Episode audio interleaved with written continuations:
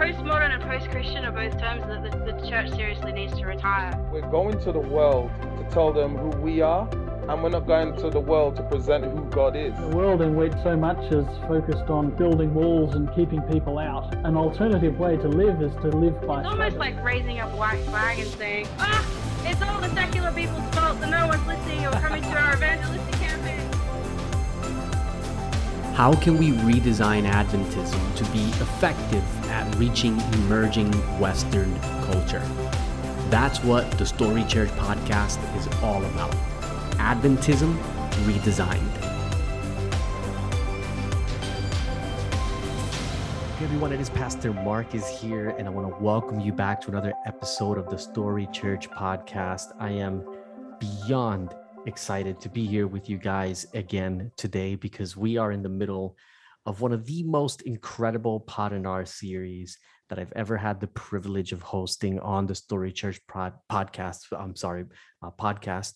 And I'm here with Maxwell Aka. It's been a few weeks since we've been able to get live, uh, have a live sit down, and uh, we're going to do that today. We're going to move into really what are going to be the final two episodes in this season. In today's episode, we're going to be we're going to be talking about the age-old tension of old versus new, nostalgia and suspicion of the new and how this natural human tendency because we humans we're creatures of habit right? We don't like change. This natural human tendency of old versus new uh, tends to drive the worship wars and the assumptions that come into the worship wars and the way we interpret the Bible when it comes to the worship wars much more than the Bible itself. So we're going to talk about that a little bit in today's episode. Um, but before we do that, what I want to do is take a moment, uh, first of all, to thank everyone who's been listening. The feedback that uh, I've been receiving over this season has been just beyond incredible. Uh, thank you guys. Keep the feedback coming. Also, uh, Max and I are going to be doing uh, an episode at the end q&a all right? We want to answer your questions. So if there's anything that we didn't cover in the season or that maybe we covered but not to the depth that you would have liked um, let us know. Go on the storychurchproject.com you can contact me or you can just email me directly at pastor marcos at the storychurchproject.com and uh, and send your questions there and we will take an entire episode to do nothing but q&a at the very end of the season. Uh, so again thank you guys so much but right now what i'm going to do is i'm going to hand it over to max and say max uh, welcome back. Welcome back to the podcast and um, talk to us. Take us through the old versus new tension and how it speaks into this topic this conversation that uh, that we've been having for the last few for the last few months now. It's been uh, I think we're at episode 11 now. so um, I think you got to unmute just so you know, and uh, I'll hand it over to you. Got it. Yeah, I didn't realize I was muted.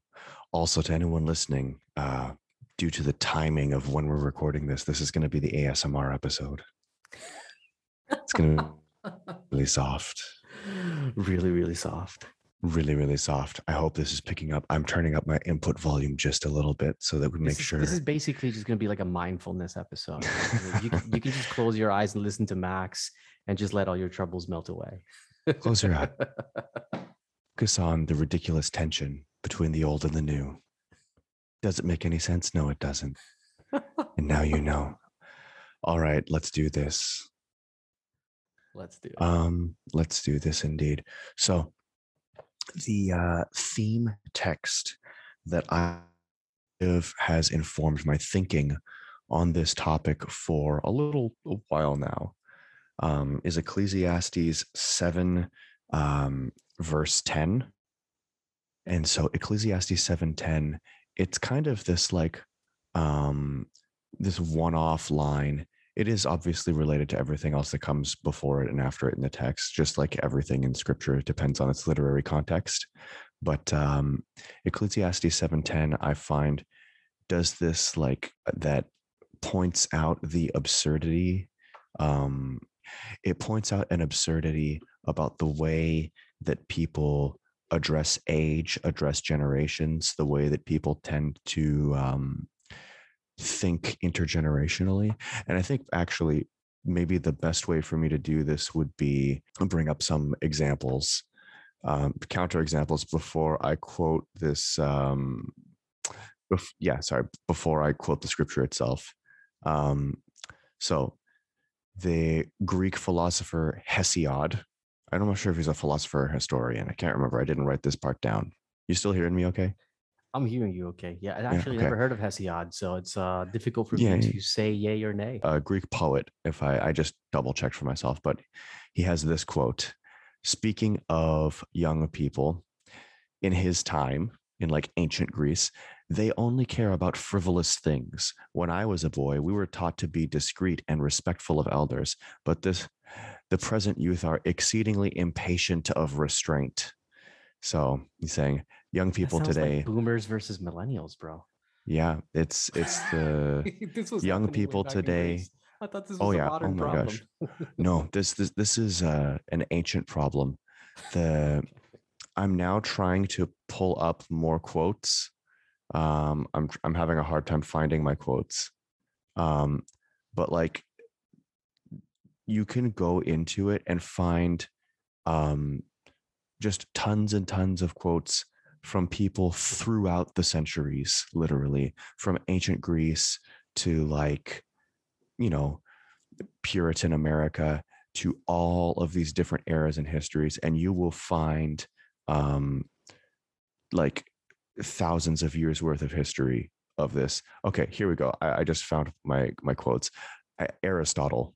We all know who aristotle is.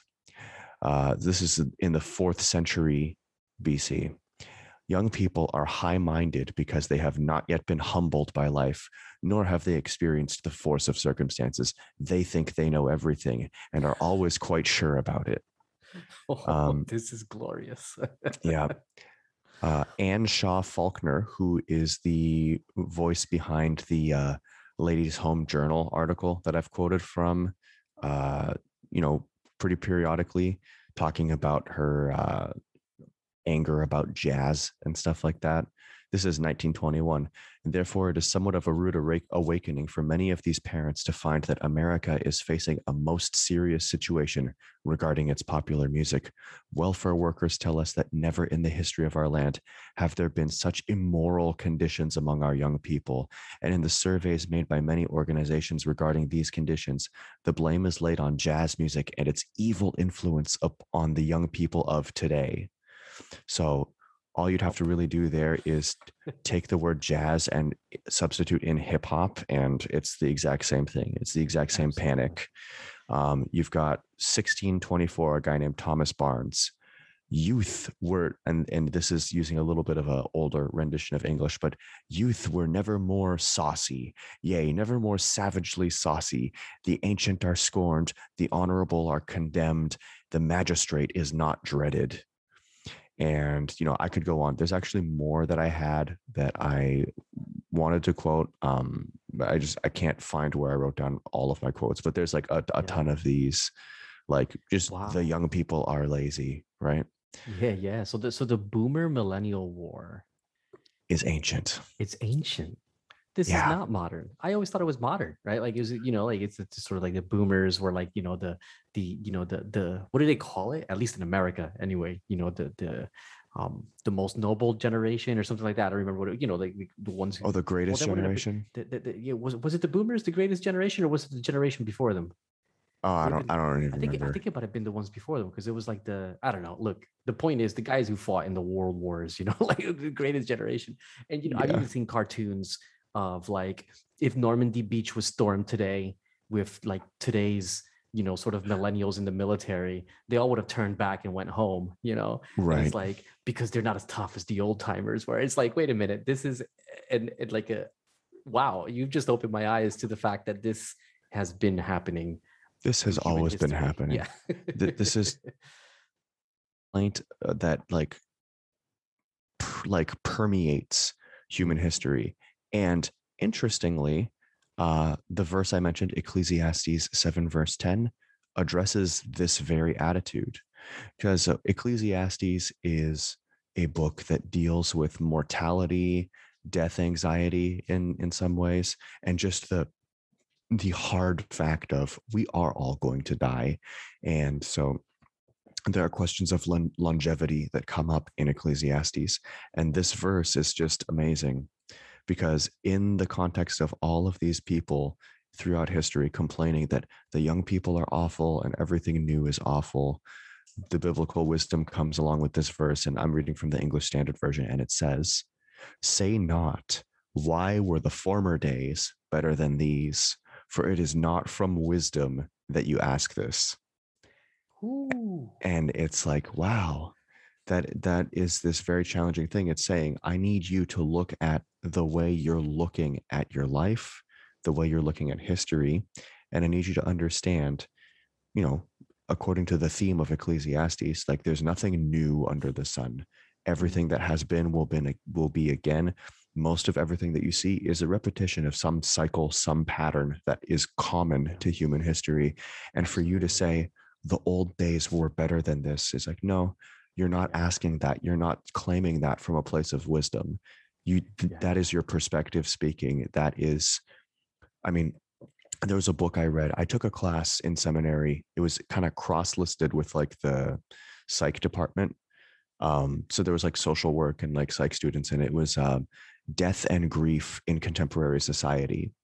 And one of the things that we talked about quite a lot was the idea of death anxiety and just how much of our struggle as human beings and the problems we face in life ultimately comes down to us not making peace with our finitude, with our mortality, with the fact that like we will end someday and we're passing through this world and at some point it starts to pass us by and we start to fade out of it even before the moment of death like we are passing away from this world and there's a lot of anxiety and stuff that we tend to not deal with that comes with that.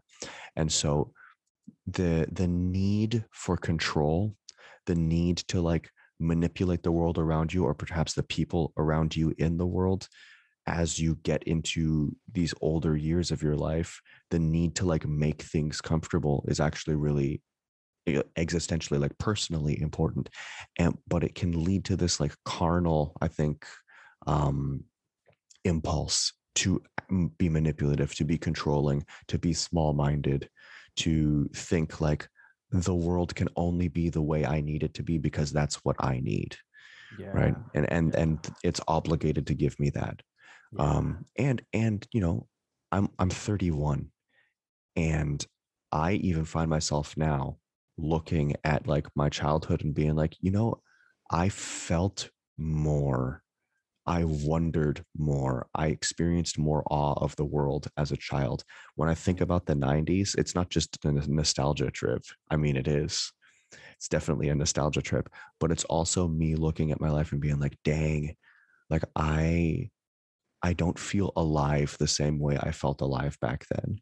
And in some ways, I think that there's a lot of wisdom. This is just occurring to me now, but when Jesus says that, like, you can't see the kingdom of God unless you become like a child, there is something like profoundly existential in that, in the sense that, like, you can't see the awe and wonder of God. You can't see the mystery of it all. You can't live with that, like, wide eyed open wonder and like go to Narnia unless Mm. you are like a child, you know, Mm. and rediscovering that part of yourself. They say that the the creative adult is the child who survived, right? yeah.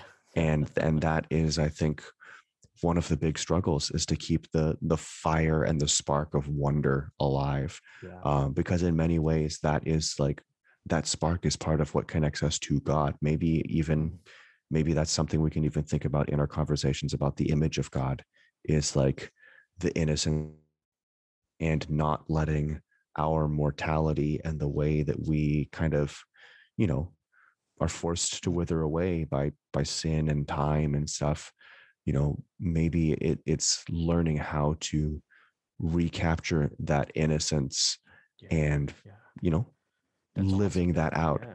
so and it's it's it's one of those things where i it's not me wanting to rag on old people because there's another thing that you will encounter which is old people who have lived and aged gracefully and have learned to be alive continuously, you know, who haven't grown bitter, who haven't grown like jaded. And that's not to to, you know, downplay the value of people who have lived very difficult lives and who do have like, you know, worldview shaping negative experiences who are still like hanging on like there's there, there's there's room for all kinds of lived experiences but i think that uh, it speaks volumes when someone has been able to go through a full lifetime of experiences and is able to live with an open heart still like that is Mhm. that in in and of itself is a testimony. So and i'll come back to that thought in a little bit but you know that's kind of like the big opening theme is like what do you do with aging? What do you do with well how do you how can we as christians recognize that there are still temptations to have carnal attitudes that come with old age? And it's not just the young people are unwise it's like sometimes the old can be unwise too and are facing a different set of temptations that maybe we're not uh, always cautious to guard against or warn against. Yeah That's- that's the thought. man. And I, I love what you're saying there because um, there's a few thoughts that come to my mind. The first one is you know as you were talking about um, how this battle between the older and younger generations has been spanning for for for centuries. Um, which as i mentioned earlier is news to me. I thought it was a modern phenomenon so you learn something new every day. Um, uh, and and it reminds me this is my first thought it reminds me of uh, some of the the uh, books that i actually uh, read when i was uh, studying theology as well uh, one of them i didn't read. One of them was a student in my christian history class who made he did a report because you know you have to read all these books and he chose to read a book on the history of the organ and uh, so he he did a report on the history of the organ and i was mind i was mind blown i was mind blown that when you know this this book that he read eh, you know sort of tracing the history of the organ um that when it was first introduced the earliest iterations of the organ were first introduced into the church uh, it was extremely controversial extremely controversial. The fights that took place were insane. Um and if you know there's there's there were different there different historical periods in which this happened and i can only remember two of them. So so one of them was um uh back in like oh gee i can't even tell you the year because it was a very long time ago that that that i i sat in through this book report. But um uh, the, the organ has sort of was an instrument that was associated with pomp and theater. Um and and so when it was introduced into the church it was kind of like you know this is a worldly instrument. It was used to announce the arrival of emperors and things like that. And so it was Yeah. seen as a worldly instrument sort of entering the church. There was a lot of opposition um and another that i can remember uh, was i believe and don't quote me you might know the particular details a little bit better than me maxwell i believe there was a church in boston um, where uh, there someone was donating an organ to it. Uh, this was way back in like you know the days where men wore monocles and um, had uh, twirly mustaches. Although those days have come back, I suppose. But um, there was a church in America that someone was donating an organ to, and there was a huge fight over this organ. I think I think there was a rich person who'd like bought it and was donating it to the church. It was a huge fight um, and and one guy was saying that uh, one one of the members of the church who was really opposing the organ was saying that uh, he would rather see all the money wasted. He would rather see this organ at the bottom of the ocean than for it to ever set foot in the house of God. And this is Wow. an organ, you know. Um, It's just really really mind blowing because Yeah. you hear the same exact arguments today the only thing that has changed is the instrument all of a sudden the organ's cool all of a sudden you know the organ's holy and righteous Mhm. and sacred right um and it's the drums that have become the, you know the, it's the Yep. new organ and um and I saw the same exact thing as well when when dressing up to go to church was first introduced extremely controversial and a lot of people don't realize like back in the day most people only had the money for their work clothes and very special uh, uh, like maybe one dress that they would wear for special occasions uh, and it wasn't necessarily uh, fancy it was just cleaner than their work clothes Um, but the rich were the ones who could dress up really nicely for parties and events and stuff. And when the middle class began to emerge, yeah. there was now um, the possibility mm-hmm. that poor people could look rich you know? Um, and so this is where the dressing right. up to go to church began. And man the letters pastors the sermons they were preaching the way they were attacking you know like dressing up to go to church is anti-gospel and it's a mimicry of the rich and the elite and you know and the and the the vanity of this world. And now you go to church if you don't dress up it's you're unholy right? Like it just mm-hmm. things switch around. So anyways um and the last one that i remember was uh when john wesley began his ministry, he would preach outdoors. And man, that was like he got mm-hmm. attacked because the belief at the time was that the sacred word should only be preached in the altar, which meant inside a inside a building, inside a church building.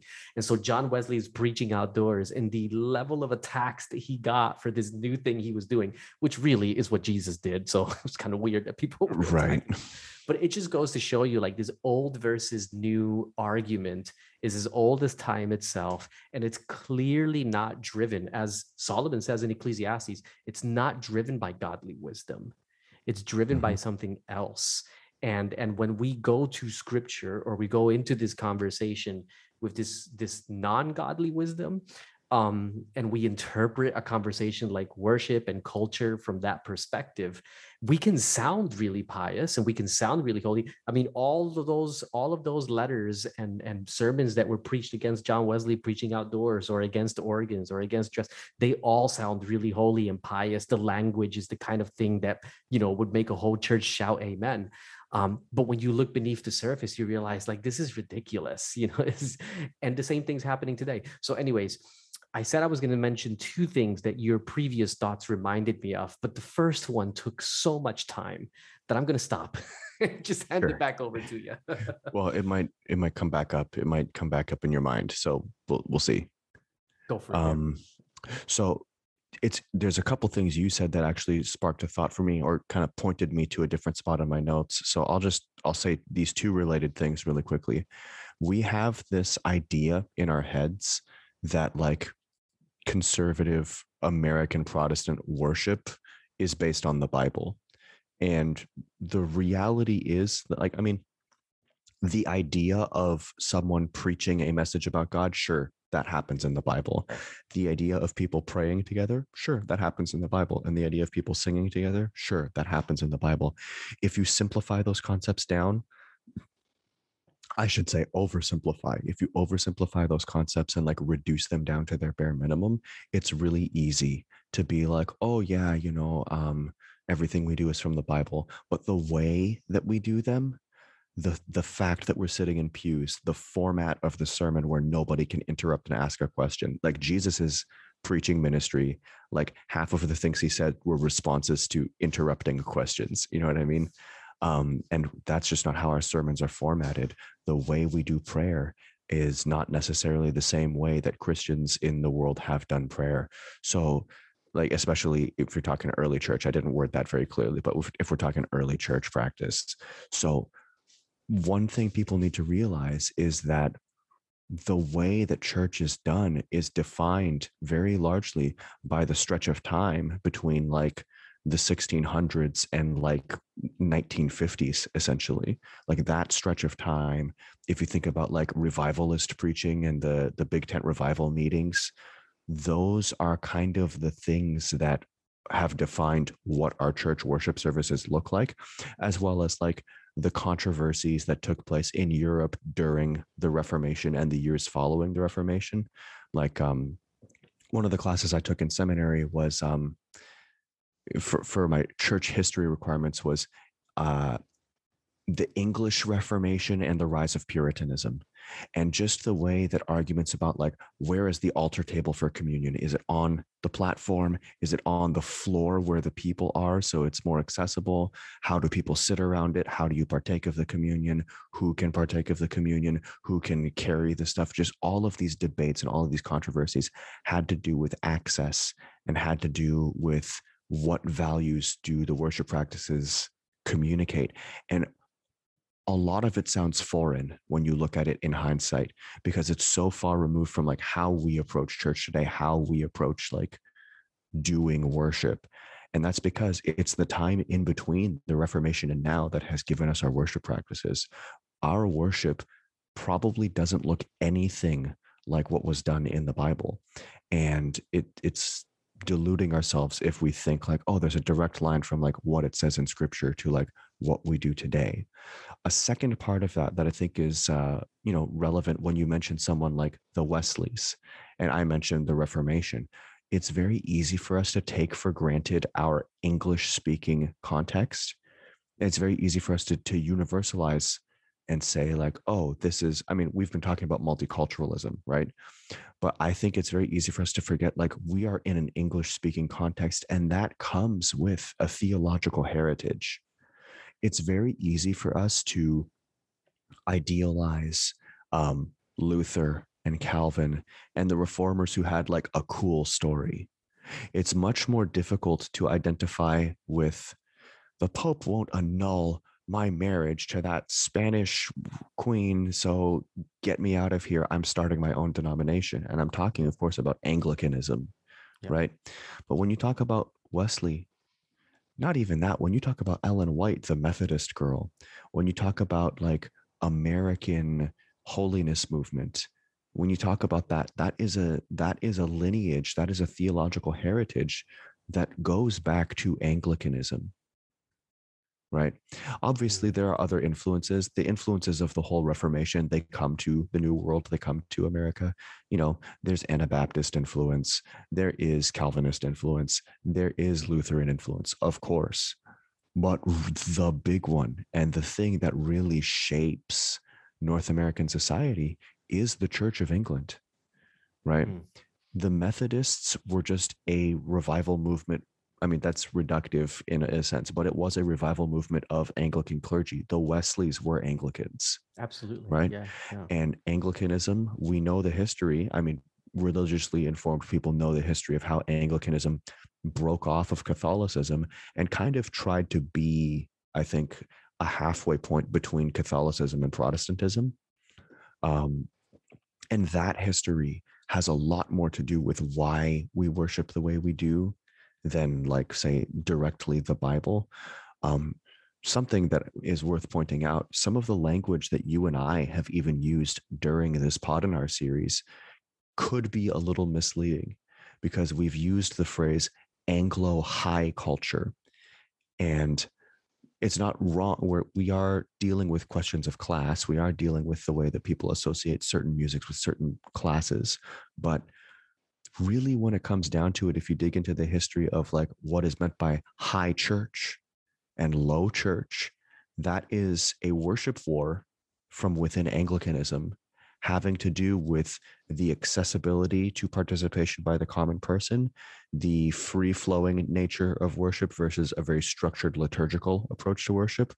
A lot of the things that Adventists rail against pre written prayers, pre-read pre-written liturgy that is read or recited those things that we don't like that seem catholic to us are inherent parts of what high church worship means in anglicanism.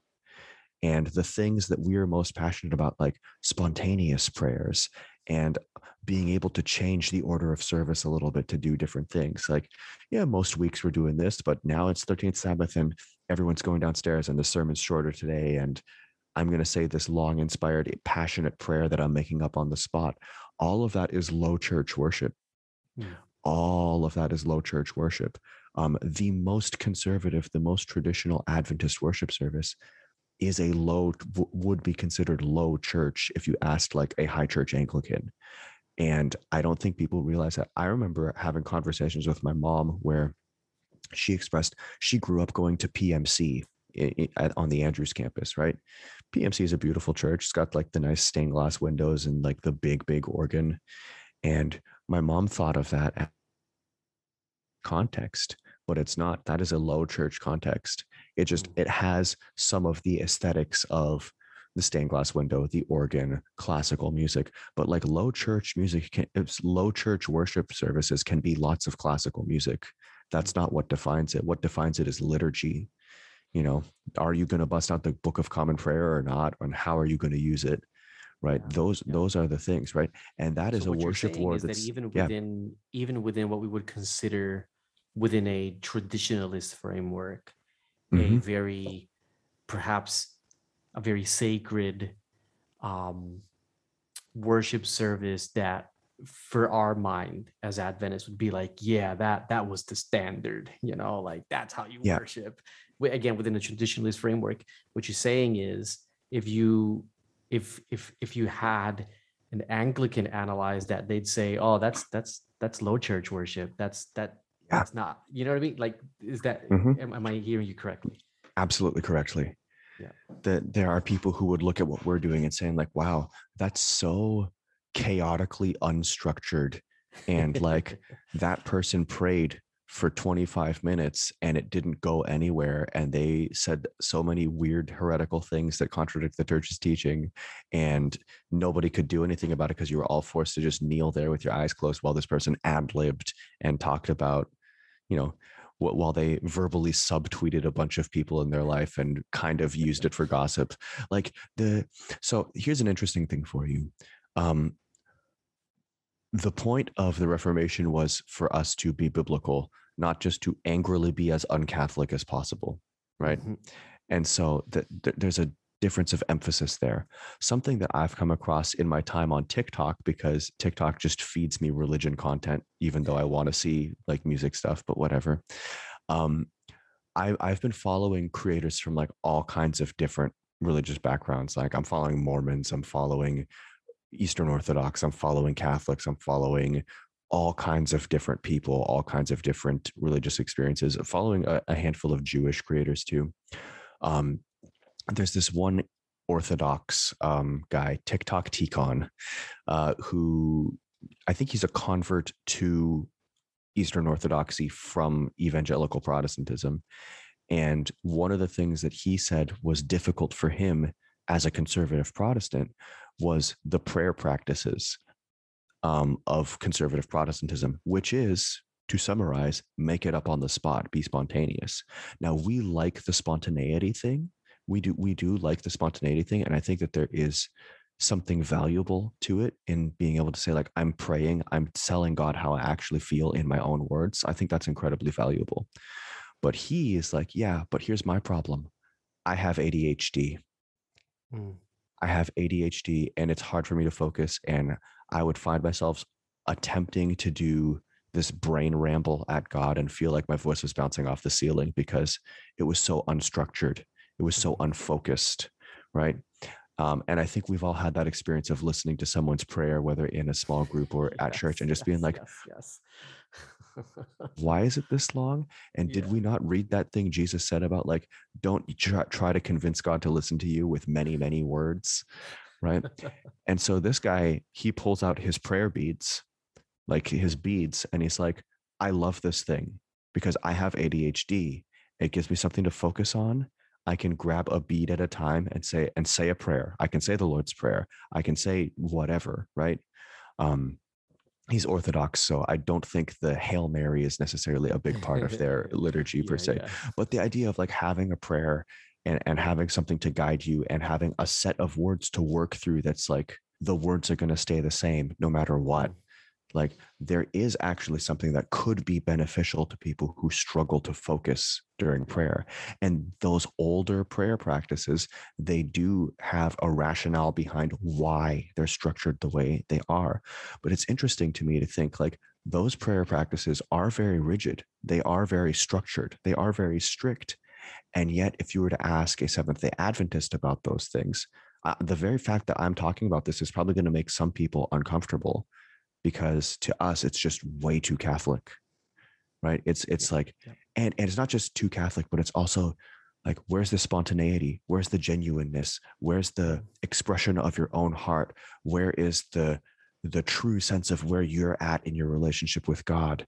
But i'm like do you hear how much of a hippie you sound like when you start talking that way and that is traditional adventist rhetoric Mhm. we actually traditionally place a very high value on self-expression in our worship in our Yeah. prayer Mhm. right we just all, all of that logic goes out the window when it comes to music right um Yeah. So It's it's, almost just like we- we, have a double standard because it's like, Yeah. you know, within it, even within the traditional Adventist framework, we have this very, as you said, this very hippie sounding approach to mhm, what would be termed a liturgy, right?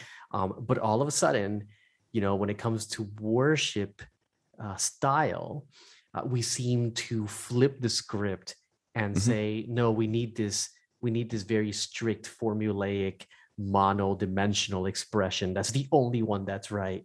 Um, it's it's it's like we step out of our Adventist ness and back into something that we're not just to defend an idea. Yeah, is, is that what you're saying?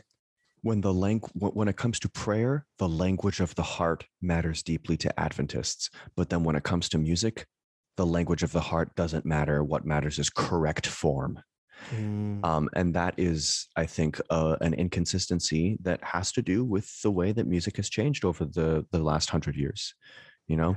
It it the the amount of change that has happened with the invention of audio recording with the invention of like new types of instruments with the cultural fusion that has come from both like the integration of minority people in the united states and and increased immigration all of that has contributed to like massive shifts in the definition of even what music is and what it can be for people right?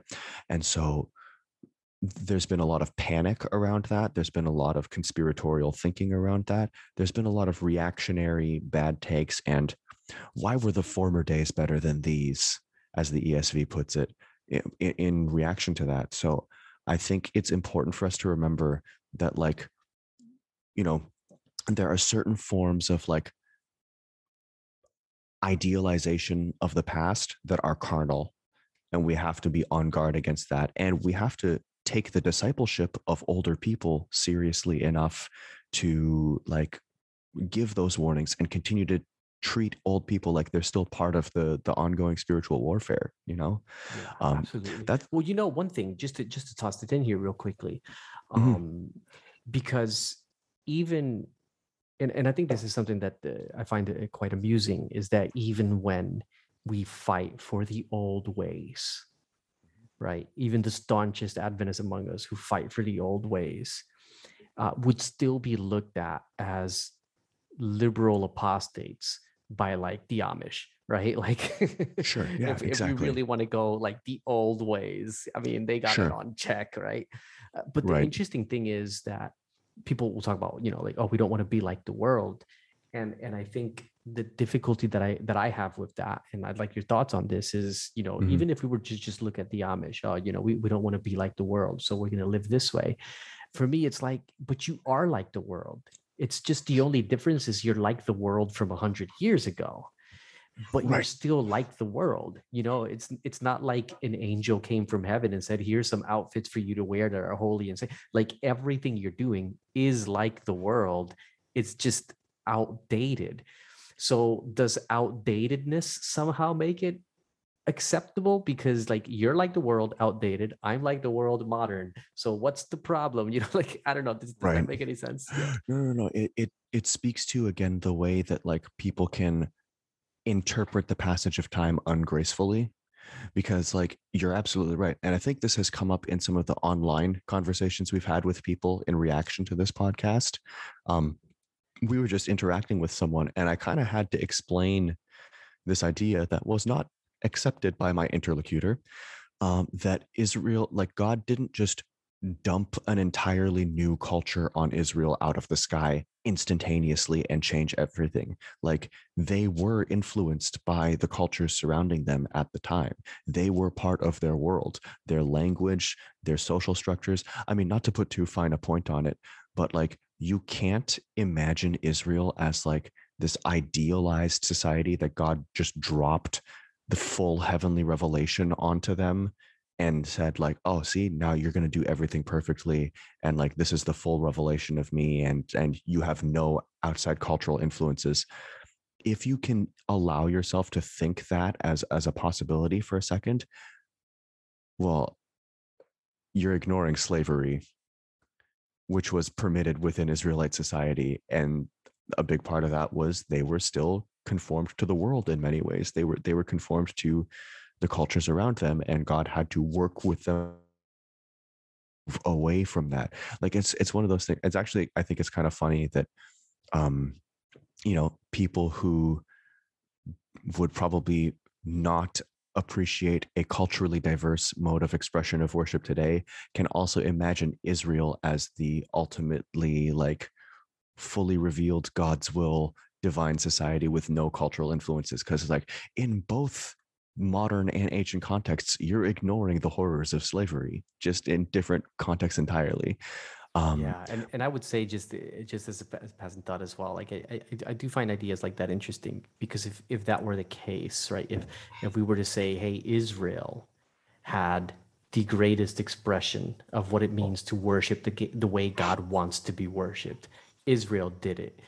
Um, then what that would mean, by extension, is that we Adventists need to abandon all of our Eurocentric hymnal traditions right. and attempt as best as possible to approximate um, a near eastern ancient jewish way of worship.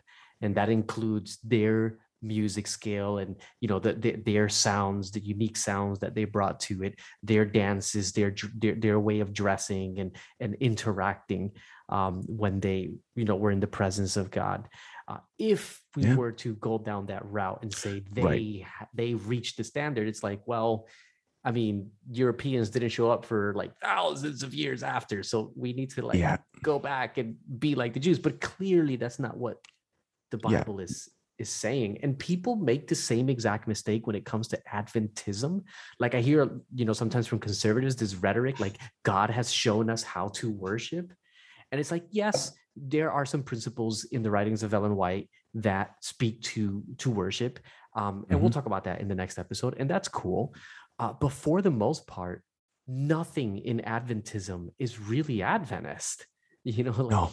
our our most of our hymns aren't written by Adventists. We've got hymns mm-hmm. about the Sabbath that are actually for the original author talking about Sunday. You know, like mm-hmm. you know, like mm-hmm. so much our, our hymns, our architecture, um, our our structure uh, even even our board of business meetings we use the we use the language of corporate you know institution uh, like yep. nothing that we have is really fundamentally 100% adventist? to us. Yeah it, yeah. it all came from somewhere else and and we just sort of you know like built on it. So this idea that adventism sort of dropped out of the sky that god mm-hmm. just dropped it out of the sky with this like perfect thing that no one ever heard of is is a betrayal of of history really. Yeah it, it ignores the actual adventist history which is this massive influx of other denominate people from other denominations and other christian traditions pouring into millerism at first and then the adventist church subsequently um yeah it's interesting so what um have you ever have you heard of a show called adam ruins everything it's a YouTube series. I have not actually. Okay, no. so it, it's kind of a, a comedy YouTube series. I um, I, College Humor is the the studio that produces it. But basically, this guy, it's his thing. He he he's kind of a social mythbuster, not so much a scientific myth mythbuster sometimes, but like you know, common urban legends. He he exposes them, and he has this whole special he did on um like this this talk he gave on millennials and generations and the idea that like generations don't exist and that it's just like a marketing ploy that was made up in recent history to like divide people artificially by age. So it, it's it's interesting. I don't know if it's the most scholarly thing. I i don't treat it as like a, a serious source. It's it's mostly for laughs.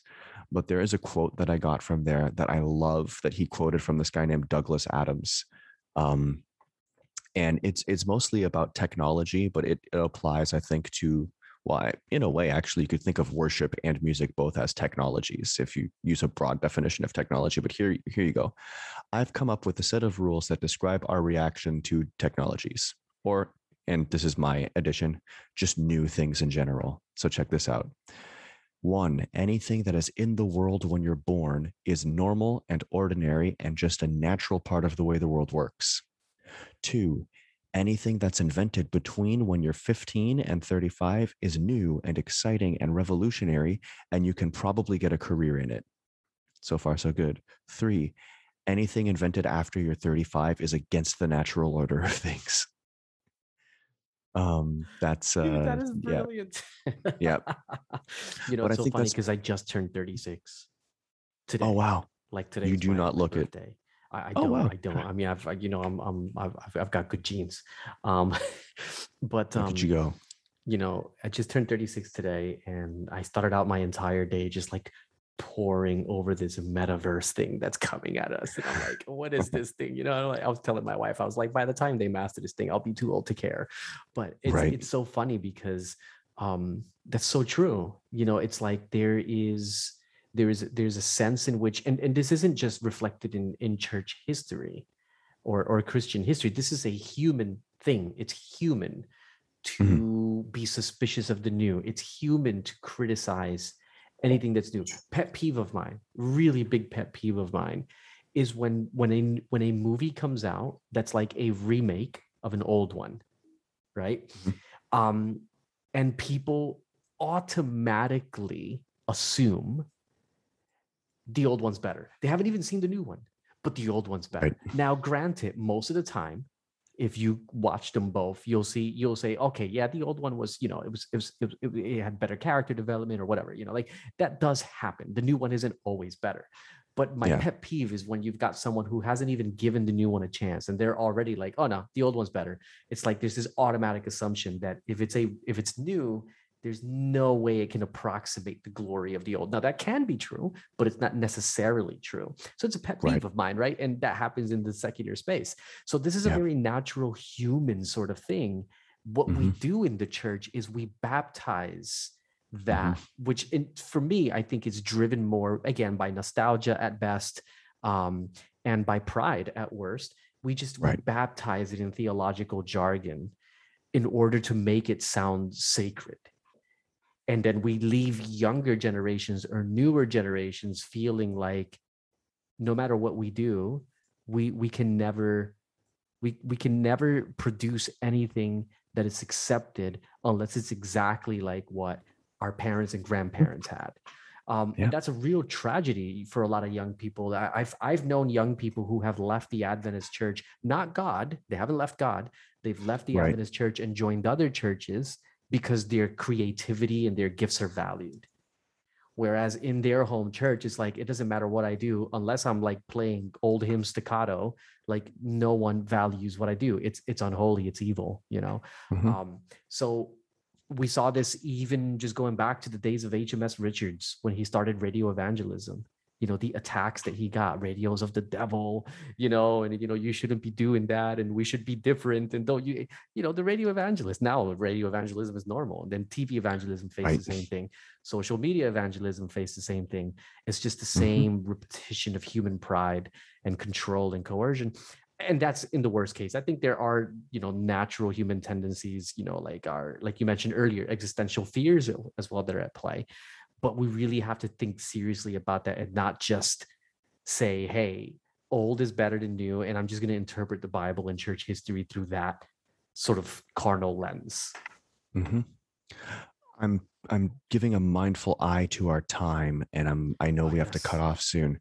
Uh, there's a couple things I wanted to share, but for uh. I'm gonna give the closing thoughts to you because I do I do have to go to bed soon and apologize Sure. to all the listeners. We we we had to do this at the best time that we could. Max's uh, partner is still asleep, so he's had to keep his voice down. My partner has to get up at four o'clock in the morning because she is a crisis support worker. Um, and it's 10 o'clock Yeah. at night here. So I got to wrap this up soon. Yeah. But it's kind of the busiest time of the year. So we just had to do it when we could. Um, but yeah, Yeah. give, give me your closing thoughts there, Max. Yeah, okay, a couple a couple little things that I, I think will be helpful. One is more of a tidbit, and then I'll give like some actual uh, my actual closing thought that I think will be helpful. So I've got this book here. I'm actually struggling to even find the author's name on it. It's so so so old. Uh, I think it was written in like the 60s or something. Um, Dude, that thing pro- looks ancient, man. yeah, it it, It looks it like looks the kind of book you'd find in like some library tucked away in London somewhere. Yeah. Yeah. Uh, 1962 is what this says. Um, Wow. Holt, Nice. Holt, and Rinehart, no, uh, Rinehart and Winston Holt, but I think that might actually be the, oh no, Charles Etherington. There you go. Charles Etherington. Um, and it's, it's a book called Protestant Worship Music. And it is, again, just a trace through history of like Christian worship music with a focus on Protestantism. And there's this quote in here, a section that I've found really fascinating that talks about the idea of the gospel hymn. It just, I want to make the musically specific claim um, statement that the idea of hymns is ancient because a hymn in its strictest theological definition is a song that praises someone right but the songs in our book called the hymnal one not all of them are hymns in that sense because not all of them actually praise god directly a lot of them are storytelling or a lot of them are like moralistic but two, the style of hymn writing has changed over time. And we just take it all for granted that this collection all represents the same style. But the hymnal is full of tons of different styles of music. This is a Protestant. Um, writer writing about this. Um, and he's that, getting Max. Before you read yeah. that, can I just jump in really, really quickly and mm-hmm. quote a line from the book "A Survey of Christian Hymnody," mm-hmm. which is another historical sort of book tracing the history of hymn and all of that. I just, I'll never remember, I'll never forget, sorry, I'll never forget when I read the opening lines of the very first chapter of this book, where it basically, in no one, you know, you know, um, how do I put it in uh, without without hair on the tongue, specifically traced the concept of hymnody and hymness or hymning um, is is an ancient Greek pagan practice, and I hmm. was just like, holy cow, like hymns are pagan. Anyways, that's what I wanted to say. All right, go. Well, I mean, and if you really think about Acts 17, like Paul quotes from hymns to Zeus, right? And incorporates yes, them. Exactly. So that's that's a whole thing, right? Yeah. Um, so this is this guy talking about Protestant hymn writing in the 1800s. And um, so I'm just going to read a few little sections of this here. On the other hand, a great many writers of hymns and tunes, no doubt impressed by the popularity of the rollicking camp meeting hymns, so talking about like big tent revivals, but camp meeting, ooh, took a definite step in that direction. Both were uh, referring to what came in the paragraph before. Both words and music lacked the vitality that had marked earlier colonial hymnody. The late 19th century gospel hymn reflected a disturbing self centeredness. While one would hesitate to call it self idolatry, certainly the individual had become the focal point and his welfare the be all and end all. Um, it was not to be expected that such a shifting of emphasis from God to the individual would inspire great hymns. The best of the gospel hymns are blighted by this altered perspective. The poorest are mere doggerel, written in a sentimental style which often borders on the maudlin, and with refrains calculated to drive home the main theme. They're hooky right? Um, the tunes are seldom yeah, the tunes are seldom more worthy than the words. The melodies lack character. The rhythms are of the toe tapping varieties that seldom suit the words, and the harmonies are elementary. Like this is a guy in the 1960s criticizing the 1800s, right?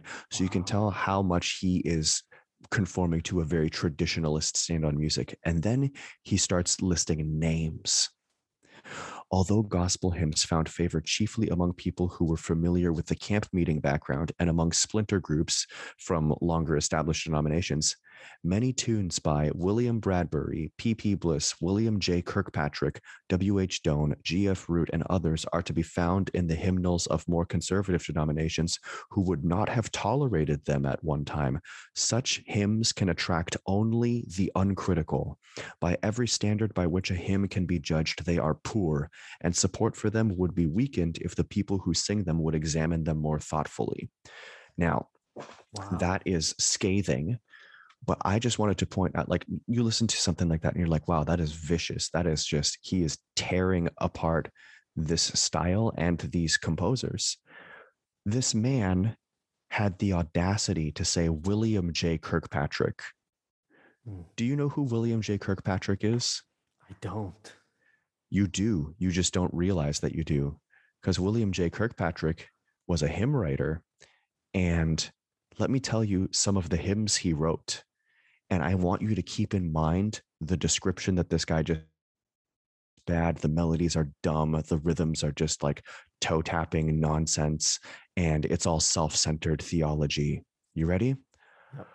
A wonderful Savior is Jesus, my Lord. Away in a manger, Jesus saves. Lead me to Calvary. My faith has found a resting place. Tis so sweet to trust in Jesus. Blessed be thy name. Hallelujah. Amen. Um, give me thy heart. Lord, I'm coming home. Redeemed, how I love to proclaim it. Um, the Lord is in his holy temple, and several more. Like that, that's William J. Kirkpatrick. That's who this guy is saying is a bad hymn writer who writes just like drivel for the unwashed masses. Wow. that is Yeah. intense, bro. Uh-huh. Wow. And he's saying if conservative denominations who have this guy's hymns in their hymnal would think critically, we'd take his songs out of the hymnal. Wow. Yeah. Yeah. We have a messed up perception of what our style of worship represents in history, what our style of whatever uh, occupies in the social space of like the history of Christian worship. Because it is just like a, Yeah. when you look at it, like that, that is shocking that someone would say the author of those hymns was a bad songwriter because quite Mhm. frankly every one of those songs i just listed We sing 'em at certified all the bangers across Yeah, the yeah. board Oh, yeah. they're all great i love all of those songs Heavy favorites, bro. I, I love them too. absolutely. i love those songs um i'm i'm straight up offended actually but uh well, it just goes to show you that nothing's changed. Nothing's changed. nothing has changed nothing has changed at all It's just i the, the, the, we just keep going in circles and Mm-hmm. every few 10 20 years we find a new thing to attack with the same spirit Mhm. the only thing that changes is the target the spirit remains the same the spirit Yeah. of criticism and the spirit of division and the spirit of you know nitpicking and hair splitting and yeah it stays the same that's absolutely insane yeah go on Um, I will give you kind of like my final thoughts here because I know we have to wrap up. Um, but this is an example that has really stuck with me since I've been writing this and looking at my sources here tells me that I've been working on these ideas and writing these ideas down since like 2019. So that tells you how long I've been occupied on this. But in 2019, um, one of my favorite pop songs that came out in the secular world was a song called Take What You Want by Post Malone. Um, so the entire cast of the song was Post Malone, Travis Scott, who admittedly is a bit of a firecracker uh, figure in the uh, music industry right now, but I mean, whatever. This was 2019, and Ozzy Osbourne.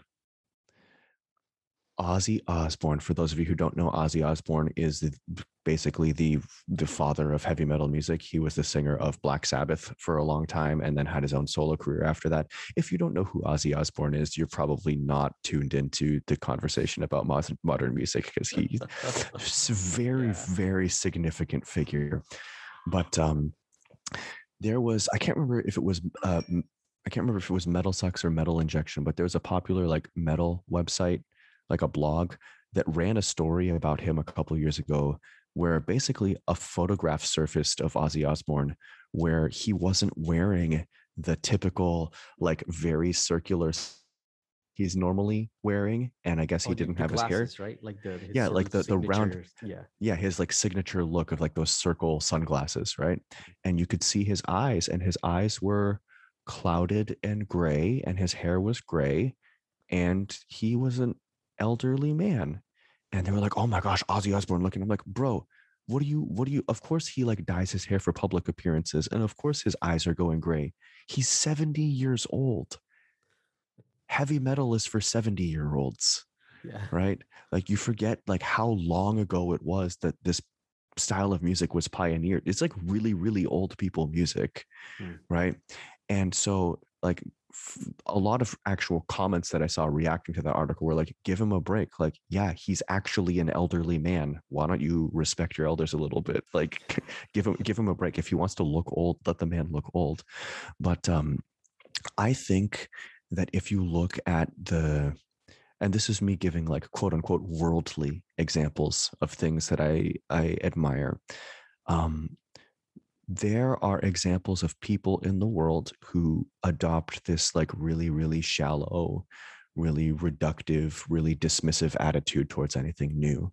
You know you can actually find um, video footage of snoop dogg and a bunch of rappers his age making fun of modern rap, making fun of trap music, making fun of like what people call mumble rap. And they're like imitating it, but not saying words. They're just, and they're like, and it's like y'all are also rappers and people hated what you were doing when you were coming out and now you're like oh right, the, the young guys this stuff is terrible or um you know corey taylor the lead singer of slipknot says he hates most modern rock music um Gene Simmons, the bass player and one of the singers from Kiss.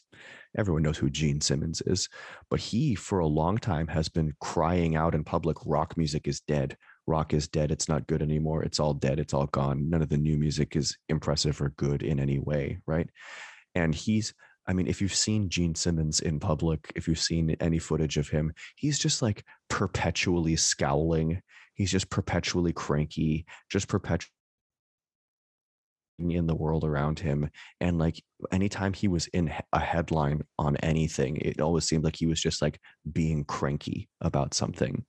So i just think it's really interesting that you can have a worldly example of you know the world is full of gene simmonses and ozzy osbournes. Hmm. the gene simmons is perpetually scowling and says why were the former days better than these?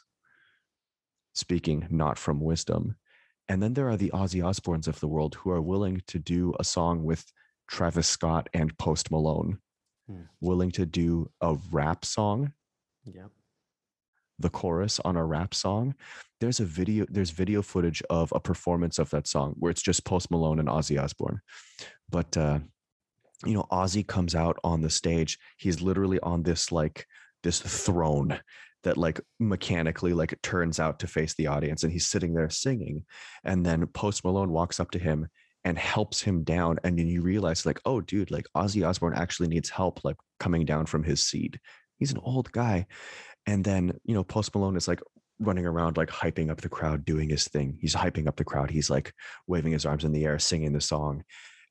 And the look on ozzy osbourne's face is just priceless because he's like clapping his hands, he's waving his hands around, he is grinning like like it's the best day of his life.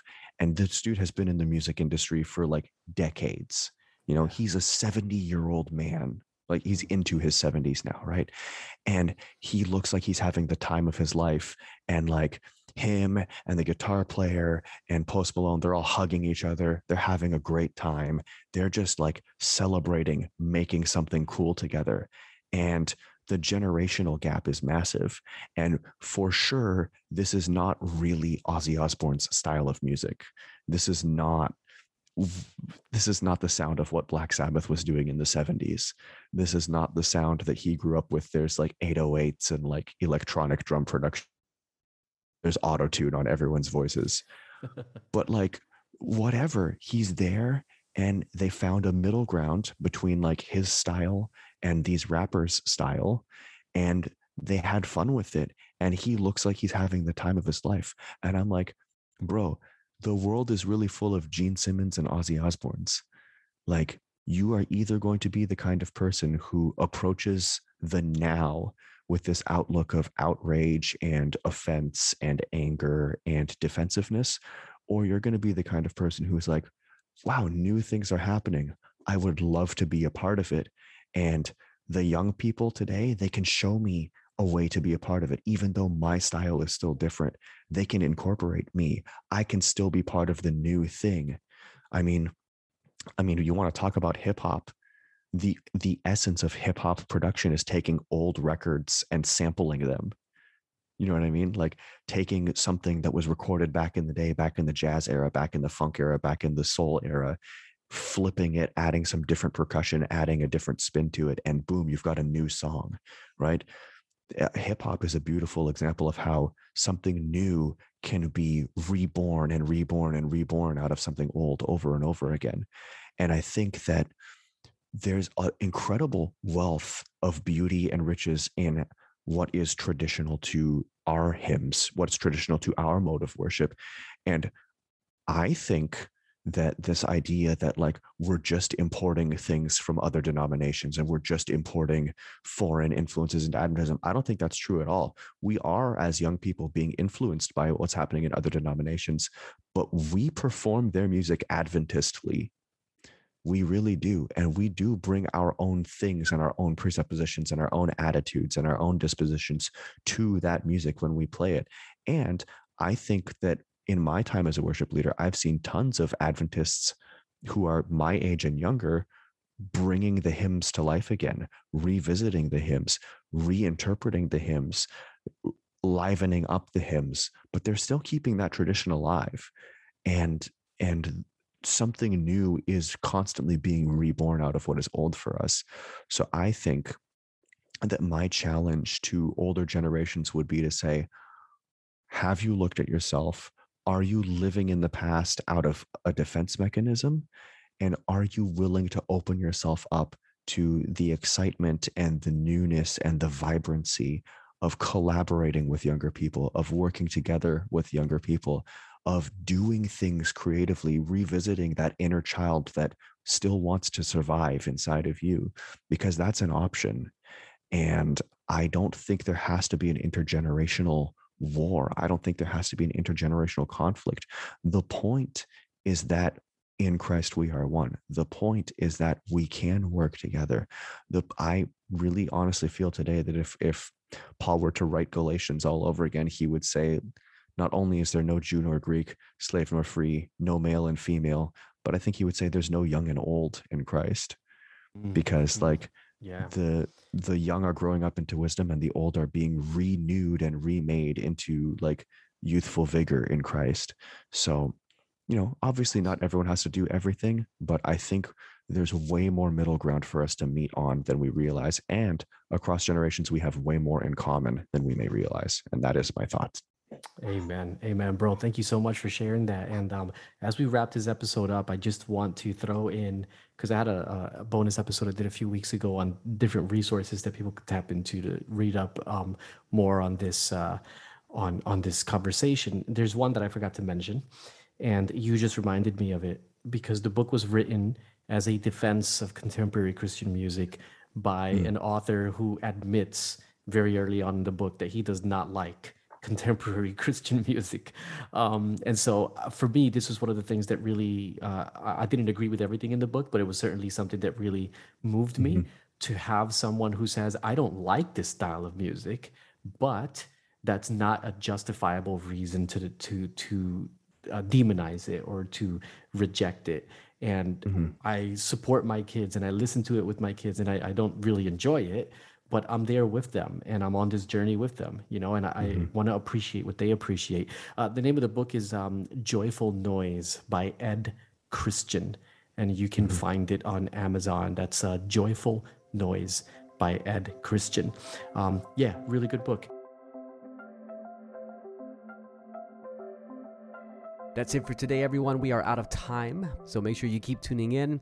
Like, share, subscribe, tell your friends about it and uh, enjoy the journey along with us. In the meantime, if you haven't had a chance to do it yet, I invite you to go to the storychurchproject.com and check out the new Bible study guide, The Road, A Journey Through the Narrative of Scripture. The second edition is now available. And this is a Bible study set that's been specifically designed for communicating the narrative of redemption, the story of Scripture, to millennials, Zeds, uh, post church, unchurched, postmodern generations. Make sure you check that out. Get your hands on a copy, and I will catch you next week.